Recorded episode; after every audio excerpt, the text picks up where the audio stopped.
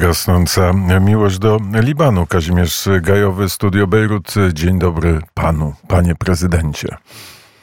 Sabah el-Heir, Hon Bejrut. Dzień dobry, tu Bejrut. Takie małe wyborcze pytanie. Udało się zagłosować w ambasadzie w Bejrucie. I kto tam wygrał wybory? Tak, udało nam się zagłosować. Wszyscy pielgrzymi, nie tylko rezydenci, ale również pielgrzymi mieli taką możliwość, kto się zapisał albo miał odpowiednią karteczkę.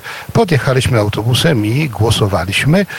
Powiem, panie redaktorze, bez większego zagłopotania, kto wygra, a raczej modliliśmy się tutaj w miejscach świętych, jak u świętego Szarbela, świętej Rawki, a zwłaszcza u błogosławionego Stefana, o to, żeby to, co się stanie, było dobre dla ojczyzny.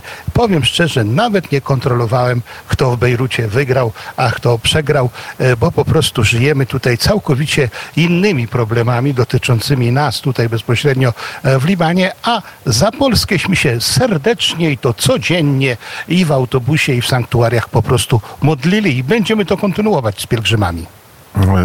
Myśleliście o tym, co dzieje się w Strefie Gazy, co dzieje się w ogóle w całym bliskowschodnim regionie?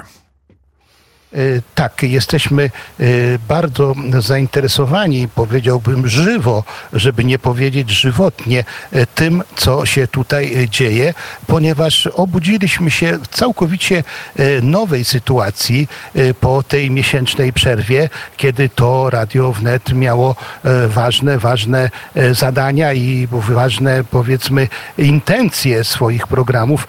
My tutaj po prostu, no już od dziesięciu dni obudziliśmy się w całkowicie innej rzeczywistości i tą rzeczywistością będziemy się chcieli z panem redaktorem i z państwem podzielić. Nie będziemy powtarzać tych rzeczy, które znacie dokładnie.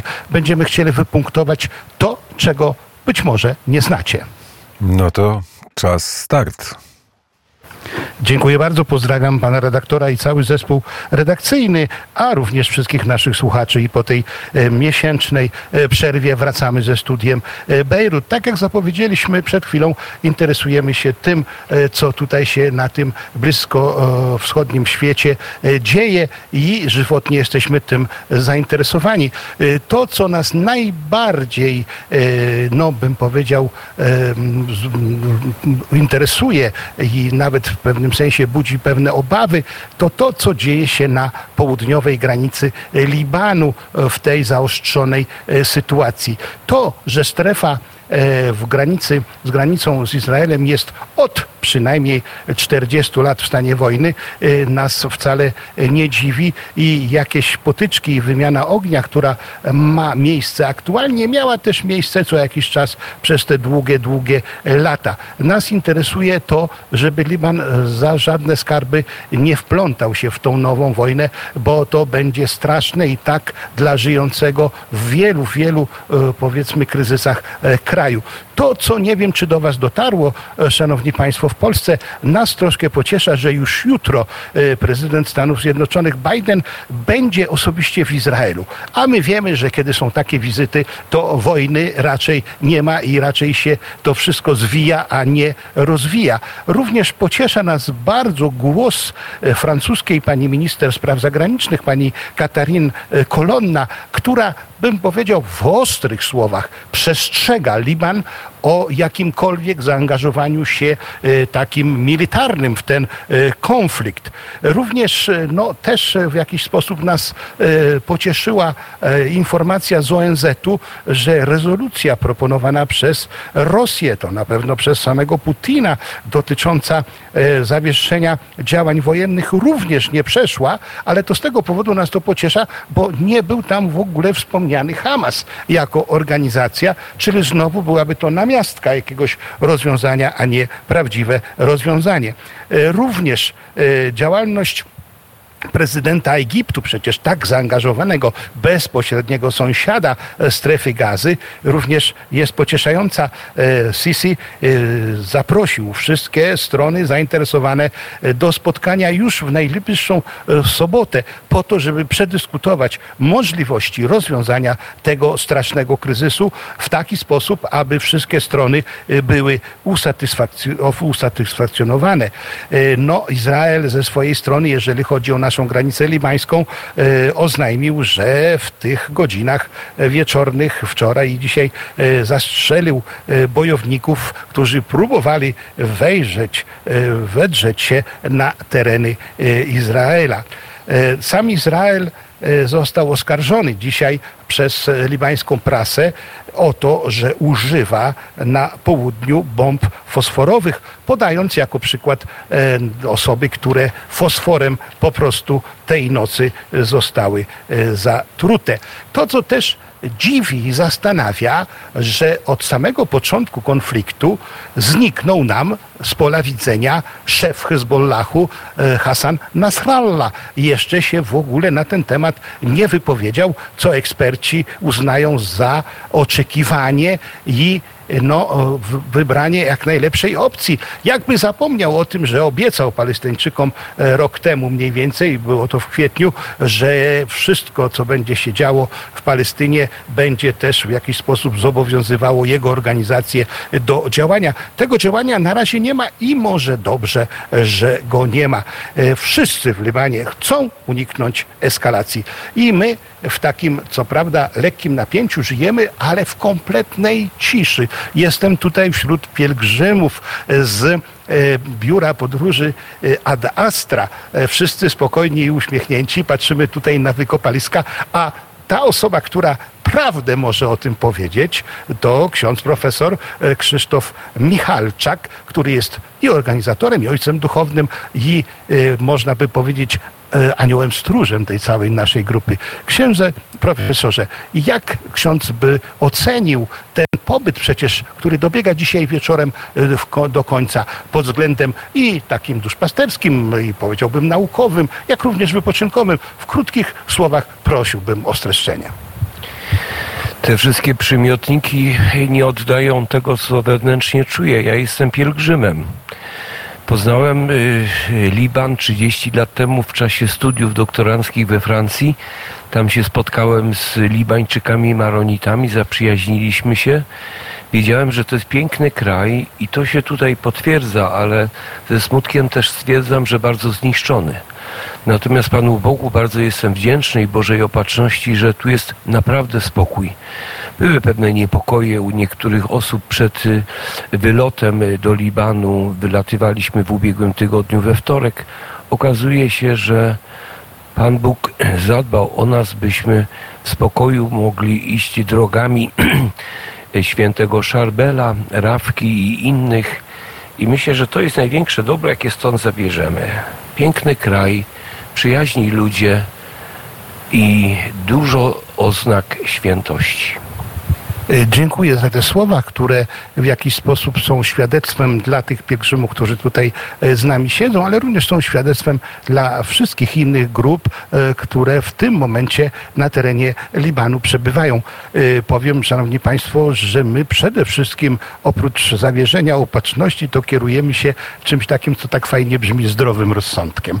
Czyli oczywiście śledzimy to, co nasza ambasada w Polsce, zwłaszcza w osobie pani konsul, czyni i informacje, jakie otrzymujemy codziennie, dokładnie i się do nich stosujemy. Praktycznie w całym spokoju, choć w pewnej atmosferze oczekiwania, ale nawiedziliśmy wszystkie miejsca w Libanie. Oczywiście według zdrowego rozsądku i nakazu chociażby naszej ambasady nie ryzykujemy, chociaż tam się nic nie dzieje na, w okolicach Tyru i Sydonu. Zresztą spotykam grupy troszkę nierozsądne, które wracają i prawie nas do tego namawiały. Jednak my zdroworozsądkowo do tego podchodzimy i oczywiście nie szalejemy. Dzisiaj jeszcze mamy ostatni akord. Właśnie widzę tutaj przed sobą przepiękny tel naszego Biblos w słońcu.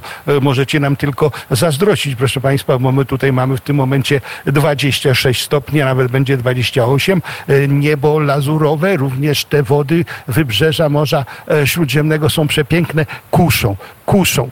Mam tu ze mną również no, profesjonalistkę, jeżeli chodzi o podróżowanie po świecie, nawet nie mówię gdzie, ale rzeczywiście jest tutaj obecna i tej grupie jest wielką, wielką, bym powiedział, kopalnią wiedzy. Pani Hanno, że tak powiem, dwa słowa o tym pobycie podczas tego naszego tutaj wojażowania po Libanie.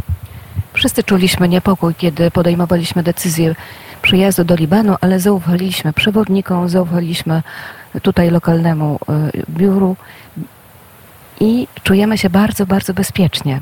Cieszymy się, że podjęliśmy taką decyzję. Zachwyca nas ten kraj. Ziemia święta jest święta, natomiast Liban jest i święty, i piękny. Piękny niezwykłymi górami, święty kościołem maronickim. Zachwyca nas siła i moc wiary tutaj tych ludzi mieszkających, mimo trudnych doświadczeń. Cieszymy się, że tu jesteśmy. Tak, grupa się cieszy i jest uśmiechnięta, ale oczywiście do domu wraca się bardzo chętnie, chociażby po najpiękniejszych wojażach. I my tutaj z Radia Wnet, Studia Bejrut również bardzo, ale to bardzo dziękujemy naszym polskim liniom lotniczym LOT za to, że dzielnie prawie, że każdego dnia przywozi, jak zarówno odwozi naszych pielgrzymów i nie tylko pielgrzymów. Także jesteśmy przekonani, że na pewno rozwiązanie tego kryzysu będzie najsłodsze z możliwych, bo te informacje, które podałem wcześniej, o tym nas w pewnym sensie no, w jakiś sposób zaspokajają i uspokajają. Szanowni Państwo, będzie za chwilę nasza e, już znana e, pieśń, piosenka Nie odchodź Bejrucie. Ona została e, stworzona, napisana razem z wideoklipem pod tym samym tytułem e, na pamiątkę tego strasznego wydarzenia, jakie miało miejsce czwartego sierpnia roku dwa tysiące dwudziestego. Dziś, w tym kontekście, o którymśmy przed chwilą rozmawiali, e, ta piosenka e, nabiera jeszcze większego znaczenia.